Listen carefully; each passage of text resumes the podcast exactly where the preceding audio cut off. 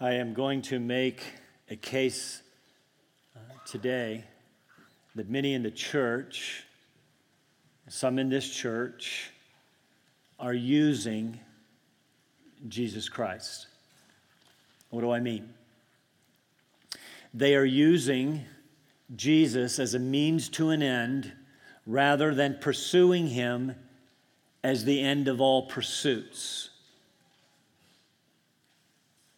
I will go further. If you are using Jesus as a means to an end, you yourself are ultimately the end you are pursuing. And the question I have as that possibility occurred to me this week is this Will Jesus be used?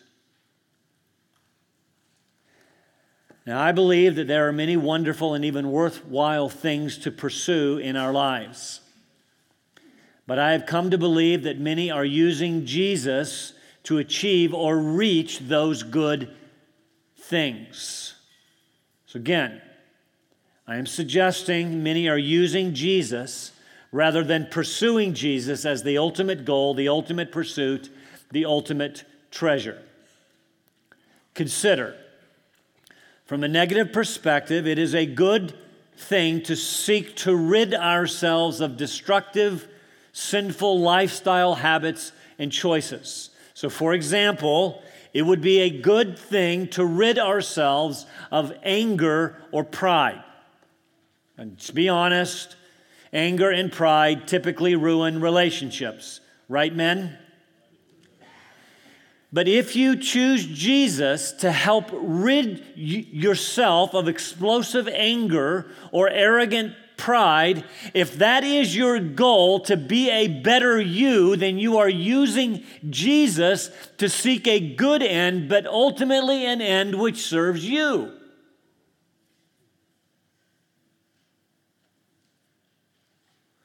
My Freedom Farm brothers and I talked about this this week. Many of the guys who come to this ministry have been through other programs before secular, um, state, community run programs, 12 step programs, uh, prison, things like that. And in many cases, those programs do not work. The relapse rate is very high. So I suggested to them that if they came to Freedom Farm to beat addiction, if this was their goal, to say no to drugs and alcohol, then they were, in fact, using Jesus. You see, if they came with that end in mind, then the goal is the same as in the secular programs that they already came through, right? We, we tried that path, didn't work. So let's try another. The goal's still the same it's sobriety uh, to, to defeat addiction. But since the secular program didn't work, I'll switch the path.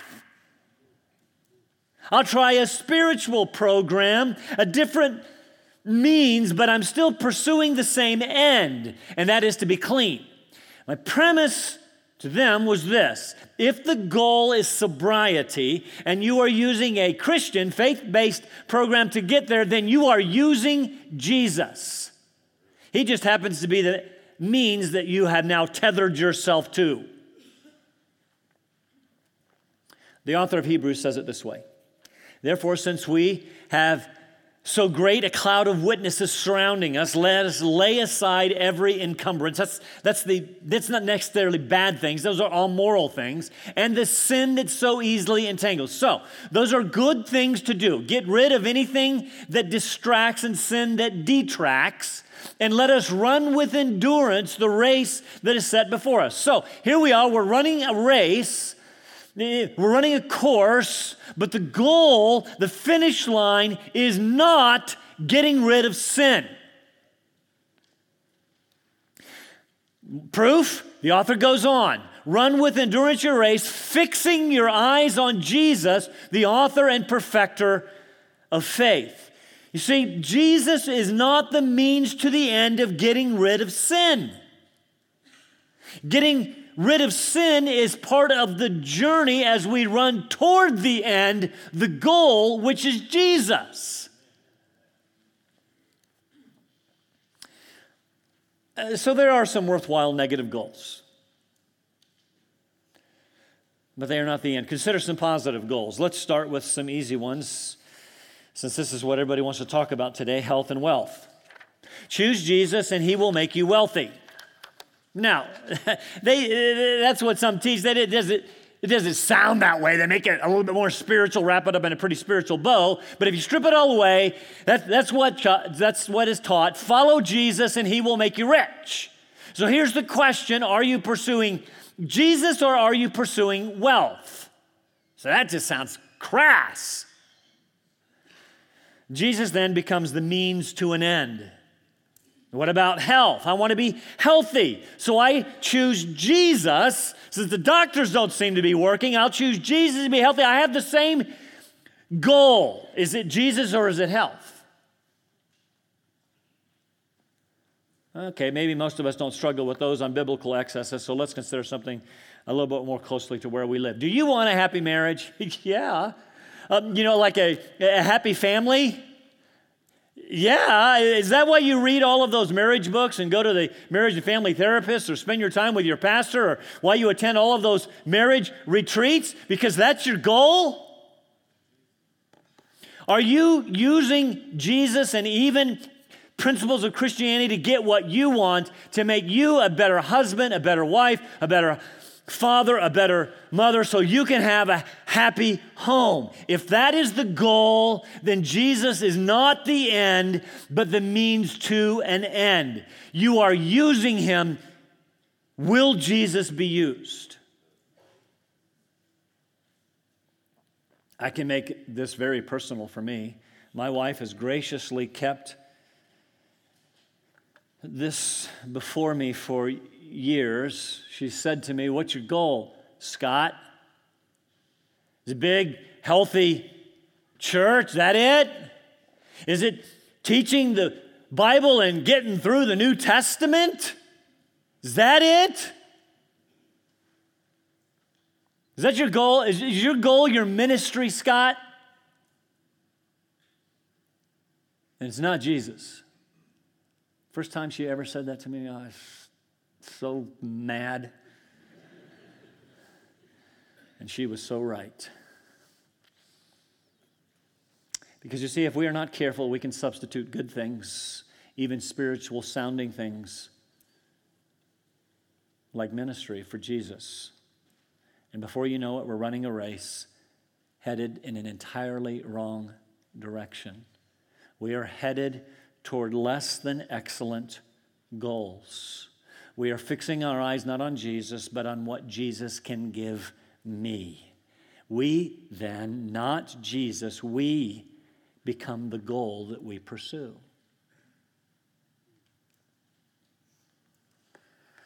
Now, let me be clear. If you tuned out, you're only planning on listening to part of what I say this morning, I need you to tune back in just for a minute because I don't want anyone leaving here today saying that Scott Andrews of Alliance Bible Fellowship said that pursuing a good marriage or a happy home or getting rid of sin is not a good thing. I did not say that. I am going to say that pursuing Jesus as the ultimate treasure of life and eternity is the best thing, and it is the best way to achieve those other things. But we must be very careful. We must not pursue Jesus so that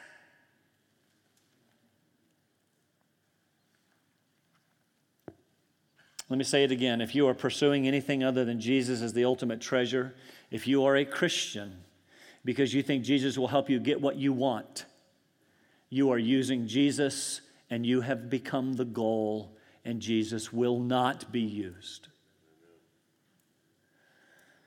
So, how, how do we do that?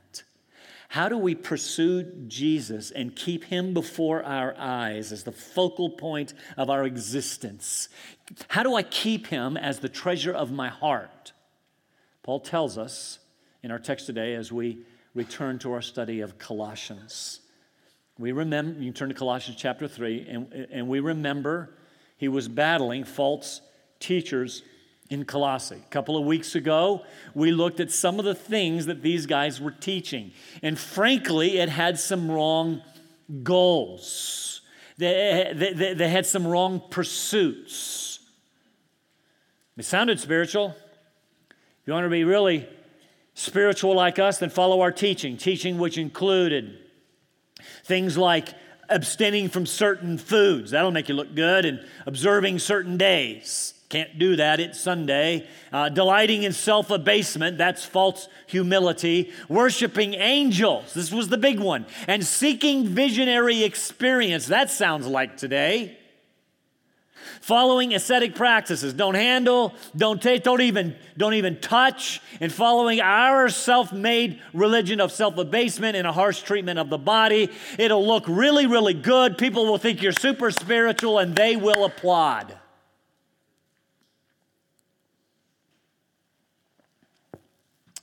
And so Paul asked the question last time if, if you have died with Christ, and, and they had at, at baptism, uh, they were buried with him. They died with him to the elemental or elementary principles and spirits behind, a spirit world behind those principles of the world. Why? Please tell me why, as if you were living in the world. What? Wait, wait a minute. I, I thought we were living in the world. Not exactly. You're dead to the world now, and you are alive to Christ. So, Paul is simply asking, why are you living to, why are you pursuing the things of this world that should be dead to you? If you died with Christ, why are you alive to the world and what it has to offer? Then in our text today, Colossians 3, he continues this thought. Unfortunate chapter division, but he continues the thought. These false teachers were trying to divert their attention from the goal, and that goal is Jesus. They said there's something better than Jesus, and he said, if you died with Jesus, why are you alive to the things of this world? And Colossians 3, verse 1 Therefore, if you have been raised up with Christ, keep seeking the things above where Christ is, comma, seated at the right hand of God. Set your mind on the things above, not on the things that are on earth, for you have died, and your life is hidden with Christ in God. When Christ, who is our life, is revealed, then you also will be revealed with him in glory. I'm going to make the case that if you are pursuing, that if you are pursuing the things of Christ, with Christ as the goal, you will get some of the things that you are pursuing, but some of the things that you want, all of the things that you want, will fade as you turn your eyes upon Jesus and look full in his wonderful face, and the things of earth will grow strangely dim in the light of his glory and grace. I'm going to make the case that if you pursue Christ, you will, you will get what you need and even some of your wants. Paul transitions from his specific focus on the false teachers, although they're still kind of in the back of his mind. They're still kind of, they're still kind of there to remind the believers at Colossae what's happened to them. And, and, he, and he calls them to a different way of thinking, to a different focus, to a different goal. And these four verses uh, transition us to the next major section of the letter. Since you have died with Christ, and since you are dead to the world, and since you have been raised up with Christ and are now living in Christ, there are some things that you should do. Verses 1 to 4 set your mind on things above. You are believers now, followers of Christ, the things of earth, to include this false teaching and these false promises where they would divert your attention away from Christ. They, they, they carry no attraction for you now. Why are you pursuing? Why are you, why are you pursuing angels? And why are you pursuing visionary experiences. Why are you traveling to California when you have Christ Himself? Verses 5 to 11, with Christ as the focus, you need to consider yourself dead to sin because you are. Eh, Verse 12 to 14, and with Christ now as f- focus, you need to have, you need to have, put on the heart of Christ. Verses 15 to 17, with Christ as the focus, you need to now live, live, not just Sunday mornings, but you need to live a life of worship. Verses 18 to 21, with Christ as your goal, now you got your, your focus in the right place. It is going to affect your marriage, it's going to affect your family. And, and then beyond that, verse 22 and beyond, with Christ as your goal, it's going to affect your work. It's going to affect the way you work. You're going to be a different kind of worker. And then, beginning of chapter 4, with Christ is your goal, it's going to affect it's going to affect everything. It's going to affect how you live. It's going to affect how you pray. It's even going to affect how you talk. This is unbelievably rich. I'm suggesting today that the answer to all of life's challenges is to be found in pursuing Jesus. In fact, I've decided you come to see me, I occasionally see people who are struggling in some area, struggling with my marriage. I want to come talk to you, and you need to fix my marriage. Here's my question. I'm going to ask, first question I'm going to ask you: Are you pursuing Jesus? No, you don't understand. It's my wife. She's a, she's the problem. No, no, you don't understand.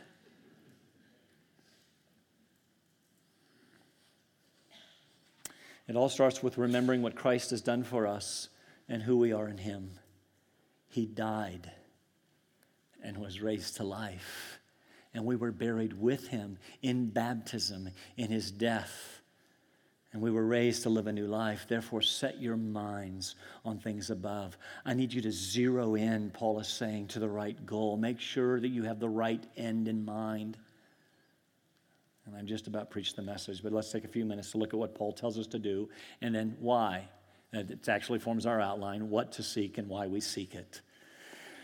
Um, Paul starts with if you have been raised up with Christ, and that's in a very specific condition in, in the Greek, uh, which, which means you have, if you have been raised up and it is true.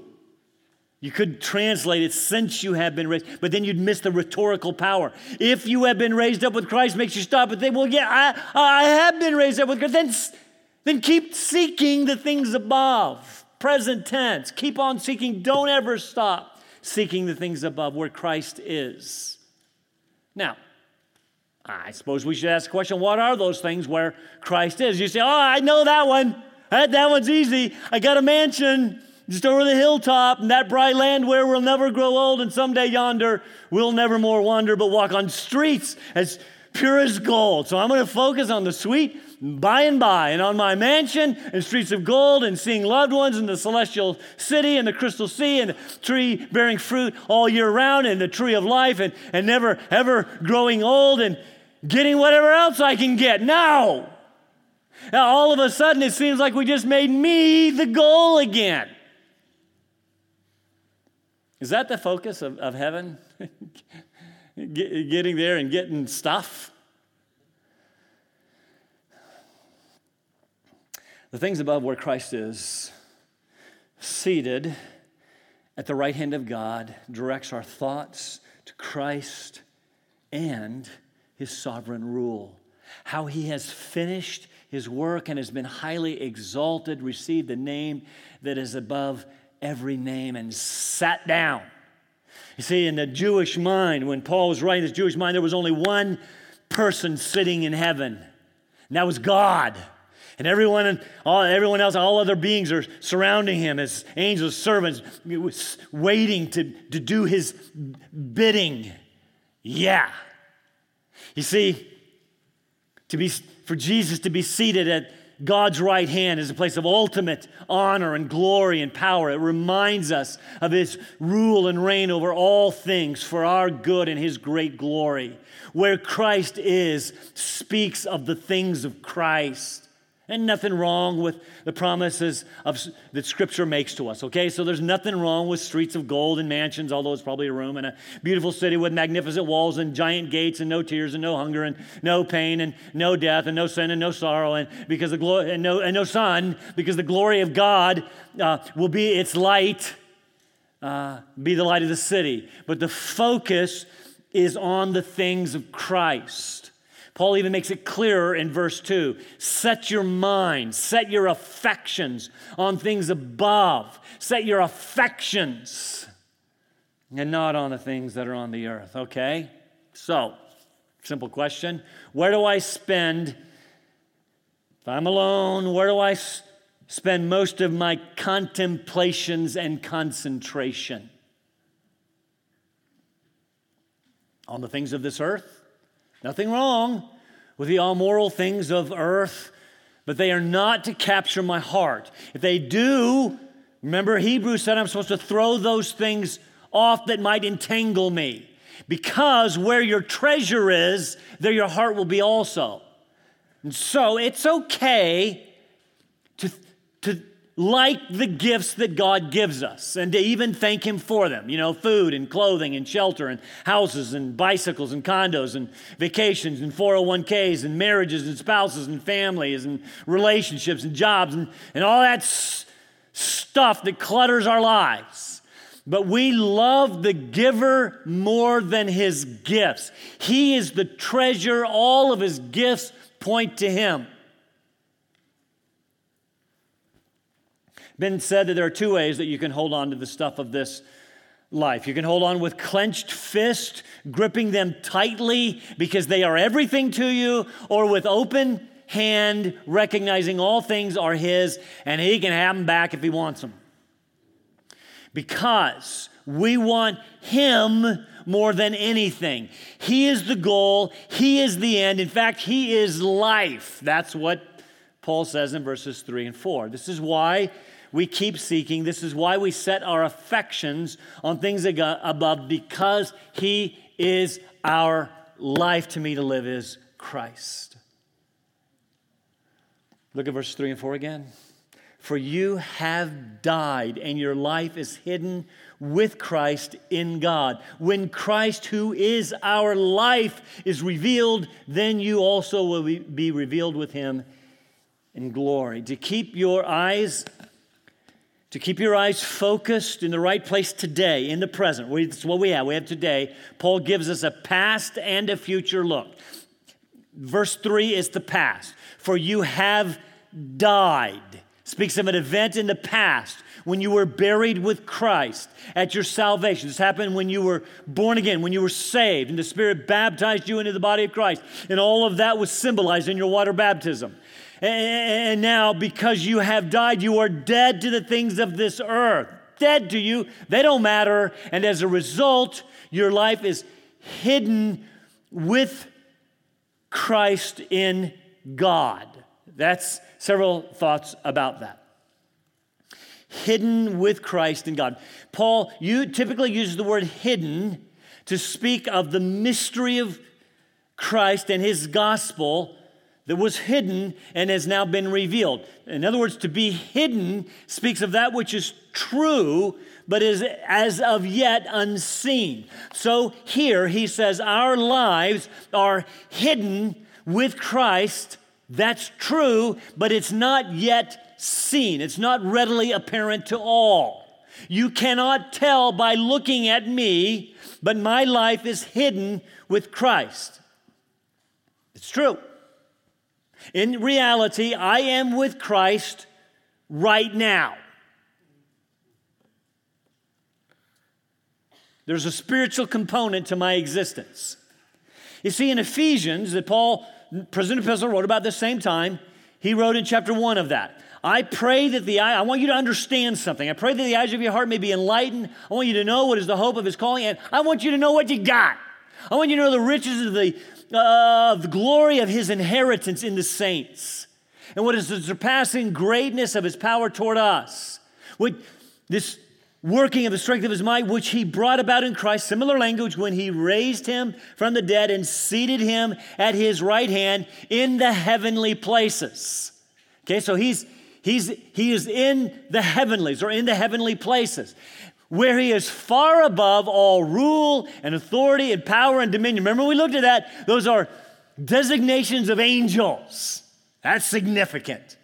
He's above every name that is named, not only this age, but also the age to come. He's put all things in subjection under his feet and gave him his head over all things to the church. Okay, Not teaching the whole passage, but notice.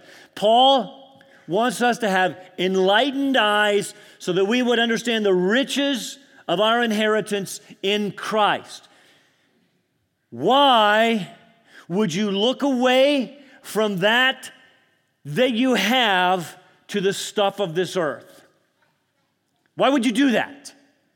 This inheritance was brought about in Christ when God raised Jesus from the dead, placed him at his right hand, similar language. At his right hand, Jesus has all authority, power, dominion over the entire universe to include those angelic beings. He's, he's above that. And So these false teachers and teachers today and people wanting to sell you everything they got, saying, why don't you take your eyes off of that to look at this? Why would you do that? Chapter 2 of Ephesians, Paul goes on. Okay? Christ is seated the right hand in the heavenlies, chapter 2. Even when we were dead in transgressions, we were dead. God made us alive together with Christ and raised us up with Him. That, I, I, that sounds familiar. I heard this before. And seated us with Him in the heavenlies or in heavenly places in Christ Jesus. We are right now seated with Christ in heavenly places so that in the ages to come, there's something coming, He might show the surpassing riches of His grace and kindness toward us in Christ Jesus. So, right now, there is a spiritual sense in which we are seated with Christ in heaven. Doesn't look like it. Looks like I'm in Boone, North Carolina. Right. It's hidden, it's not visible to all. But know this right now, we are hidden with Christ in God. And that's itself is unusual language. Paul talks all over the place about us being in Christ. Very seldom does he talk about us being in God. But then he puts that all together and says, We are with Christ in God. What, does that mean? Well, I want you to add to that just to kind of blow your top that we are, the Holy Spirit is in us. He indwells us and He fills us. And so we got the entire Trinity involved in our salvation and our security and our hope. That's the point. So much so that Paul can speak confidently of the future in verse 4. When Christ, who is our life, He's everything because our lives are hidden with Him. When Christ is revealed, stop right there. When Christ is revealed implies that Christ is currently hidden. It's kind of true. When will Christ be revealed? When He comes back. But right now, He's at the right hand of the Father in heaven, a sense in which He's hidden. Don't let that bother you. He's still ruling, He's still reigning, He's still sovereign until every enemy is ultimately destroyed and becomes His footstool. Every knee will bow, every tongue will confess. But right now, hidden. And that was um, true when he came to earth the first time. He wrapped himself, remember, hidden in human flesh, so the reality of his deity was not clearly seen. In fact, his glory was veiled, even though he proved he was who he said he was by doing lots of really Messiah like, God like things. But he did those things and they didn't believe him. The religious people arrested him. We, we, we know this. They, they, they tried him. He's, he, as they were interrogating him, he's, he's standing silent before the Sanhedrin. They got fed up with that, and the high priest says, Would you tell us plainly? It seems hidden to us. Are you the Christ or not? And then we read these words in Matthew chapter 26. Jesus said to him, you have said it yourself. Nevertheless, I tell you, hereafter you will see the Son of Man sitting at the right hand of power. That's where I'm headed. I'm going to sit down at God's right hand, and then I'm going to come back in the clouds of heaven. And at that point, at that point, the, the, the the, the, high priest tore his robes said, What further blasphemy do we need? Let's kill him. Why? because he says, I'm coming back and you will see it. This coming in the clouds of heaven is a reference to Daniel 7. It's a clear declaration of deity. I am the Son of Man. I am the Son of God. The Ancient of Days, my Father, has given me power and authority. But right now, Christ is hidden, but not forever. When Christ is revealed, when he comes back, he will be revealed and what glorious splendor that will be. Look at Revelation 19. And I saw heaven opened, and behold, a white horse. And he who sat on it is called faithful and true, and in righteousness he judges and wages war, and his eyes are flame of fire, and on his head are many diadems. And he has a name written on him which no one knows except himself. He is clothed with a robe dipped in blood, and his name is called the Word of God. This is the God, this is the Christ that you worship. Why would you take your eyes off of that vision and substitute it for another? In fact, the verse in, verse number 10, which comes right before verse 11, funny how that works. Um, right at verse number 10, there's an angel who is acting as a tour guide uh, of John in heaven. And John becomes so overwhelmed by what he sees that he falls down at the feet of the angels. And the angel says, What are you doing? I'm a servant just like you. Don't worship me, worship God. Why, why, why would you take your eyes off of Christ and even look toward an angelic being or visionary experiences? And the armies which are in heaven, clothed in fine linen, white and clean, and we read earlier, that's us. We're following him on white horses. From his mouth comes a sharp sword, so that with his mouth, with it he may strike down the nations, and he will rule them with a rod of iron, and he treads the winepress of the fierce wrath of God, the Almighty, and on his robe and on his thigh is the name written King of Kings and Lord of Lords. Why, why would you leave that vision? First time he came hidden in human flesh as Savior. Right now, he continues to be hidden at the Father's right hand, and we are hidden in him. But when he comes back, make no mistake about it, every eye will see him. He will be revealed in great glory, and the armies of heaven will come. This is conquering language. He came first time as Savior, the next time when He is revealed from heaven and we with Him. He will come as King and conqueror and judge, revealed in great glory. In Philippians 3, also, a prison epistle, Paul says, For our citizenship is in heaven we don't belong here. We, we just live here. We're just, we, we don't belong here. Our citizenship is in heaven, from which we eagerly wait for Savior, the Lord Jesus Christ, who will transform the body of our humble state into the conformity with the body of His glory. That is a future event when we will appear with Him in glory, no longer will our true identity as sons and daughters of the living God be hidden. If all of this is true, and Paul says that it is, we are to live like it. To live seeking the things above, longing for the things above, where our treasure truly is.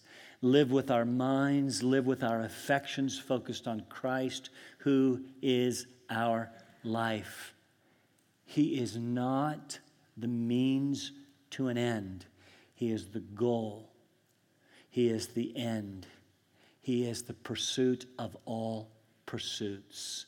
Everything else, good as it may be, is a means to the end, which is Christ Himself. Let's stand for prayer.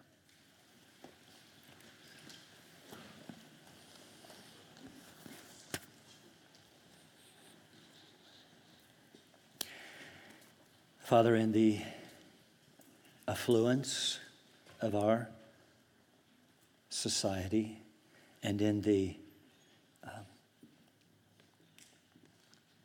ease with which we can hear the things of, of Christ and the false teaching that in many cases comes with that, it is very easy it is very easy for us to get distracted.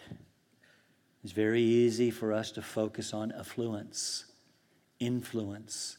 Very easy for us to focus on good things. Very easy for us to be deterred by false teaching. So much of it out there. And my prayer for us as a body of believers is that we would remain firmly committed to Jesus Christ, His gospel, and His word. And that you would transform us as we eagerly await a Savior to be revealed from heaven who will transform these humble bodies to be like His glorious body. We will be like Him because we will see Him as He is. Help us to stay focused on things above. In Christ's name, amen.